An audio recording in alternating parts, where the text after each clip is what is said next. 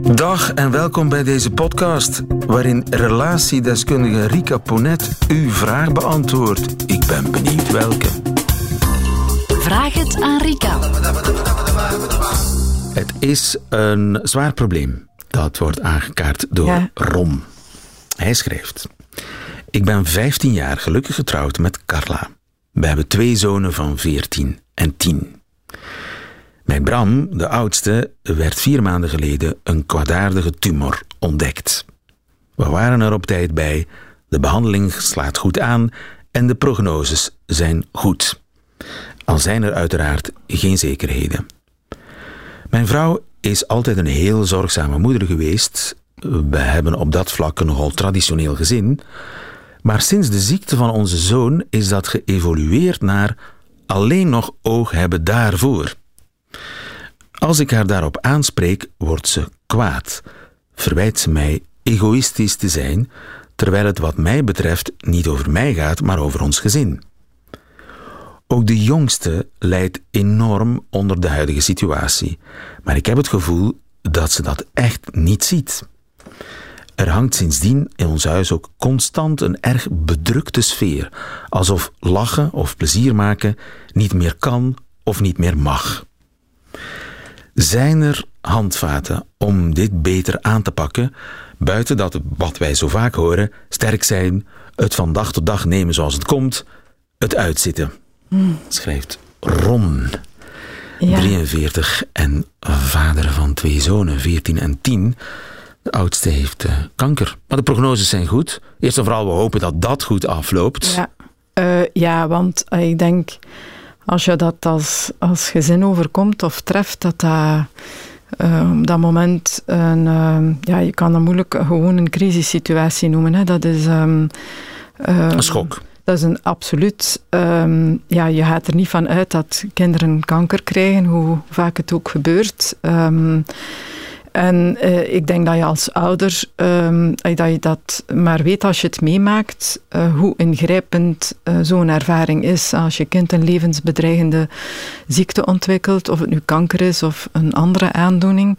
Ehm, ja, dat is zoals ze dat dan eh, zeggen bij een crisissituatie, dat er altijd drie mogelijke reacties zijn: Ehm, fight, flight en freeze. Ik denk dat je op dat moment eh, al die reacties doormaakt. Hè, dat, eh, dat het jou verlamt, maar dat je ook in een soort van vechtmodus gaat. Ehm, sommigen lopen er ook van weg als het thuis zo moeilijk gaat. Ehm, en dat dat voor het hele gezin uiteindelijk van toepassing is. Hè. Hoe ga je ermee om dat je broer levensbedreigend ziek is? Dat, eh, ehm, ja, daar kunnen we alleen maar erkenning voor hebben dat dat een bijzonder moeilijke situatie is.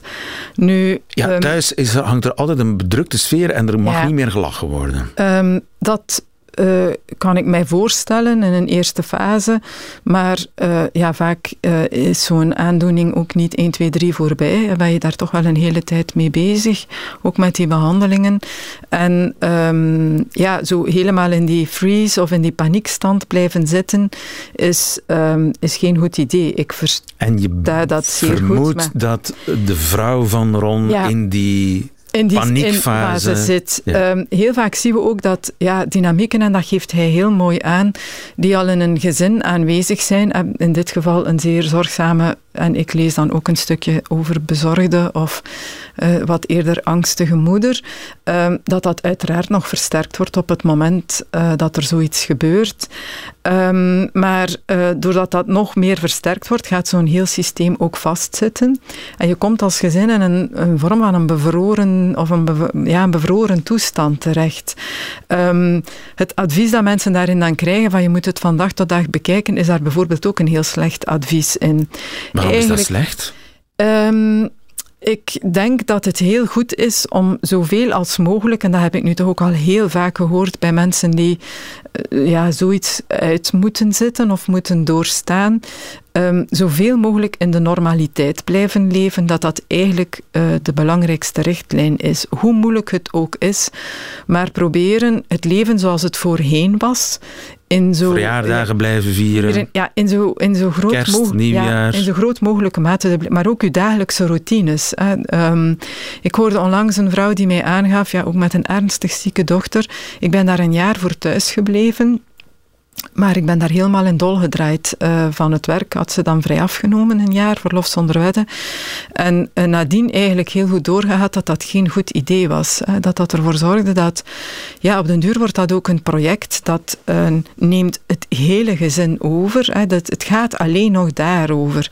En dat is zeer verstikkend. En um, eigenlijk helpt het ook niet. En het helpt ook niet. De dokters zijn ermee bezig. Ja, je kan eigenlijk alleen maar vader en moeder blijven op dat moment. En um, de, de sfeer in huis of de, de, ja, het, het gevoel in huis, um, het gaat niet over je moet positief denken en zo, maar nogmaals, zoveel mogelijk die normaliteit te proberen aanhouden. Wat ook helpt, um, en dat is bij elke ziekte die u als koppel of als gezin overkomt, Um, probeer de aandoening een stukje te zien als een externe vijand. Nu lijkt het een stukje alsof dat die mama zich helemaal op de zoon uh, terugplooit. En de papa voelt zich daar wat uh, in buiten gesloten of hoort er niet echt bij of kan niks meer bepalen. Uh, heeft het gevoel dat, zijn vrouw, dat hij zijn vrouw verloren is. Um, die zoon die, ja, die het dan heel moeilijk heeft omwille van de ziekte van zijn broer. het gaat dan over gevoelens van eenzaamheid binnen dat gezin. En door de ziekte als een externe vijand te zien, kan je het veel meer samen gaan aanpakken. Eigenlijk wordt het dan een stukje een gevecht tegen um, de ziekte die ons als gezin is overkomen. En dan wordt het iets verbindends. En dan wordt het iets verbindends. Gek genoeg. Ja, absoluut, daar gaat het over. Um, en dan uh, hoeft niemand zich in uh, zelfs deze hele moeilijke situatie alleen in, in de steek gelaten, uh, eenzaam te voelen. Um, maar dat het een enorme opdracht is, laat, laat dat duidelijk zijn. Maar het kan zeer verbindend zijn. Dat is iets wat ik ook al vaak gehoord heb, dat mensen zeggen het is een hele moeilijke periode in ons leven geweest, maar het heeft ons als gezin dichter bij elkaar gebracht. En dan zie je altijd weer dat men het leven is blijven vieren dat men ook beseft heeft, dit is deel van ons leven nu, maar dit is niet ons volledige leven. We proberen ook de rest van wat het leven nog altijd is, van dat te laten doorgaan. Dus niet van dag tot dag, maar blijven plannen maken. Zoals bijvoorbeeld nu zeggen van, met Pasen gaan we op reis, ook al weten wij niet wat er op dat moment zal zijn of aan de hand zal zijn, maar we maken die plannen. We zouden die uh, bij de afwezigheid van de ziekte ook gemaakt hebben.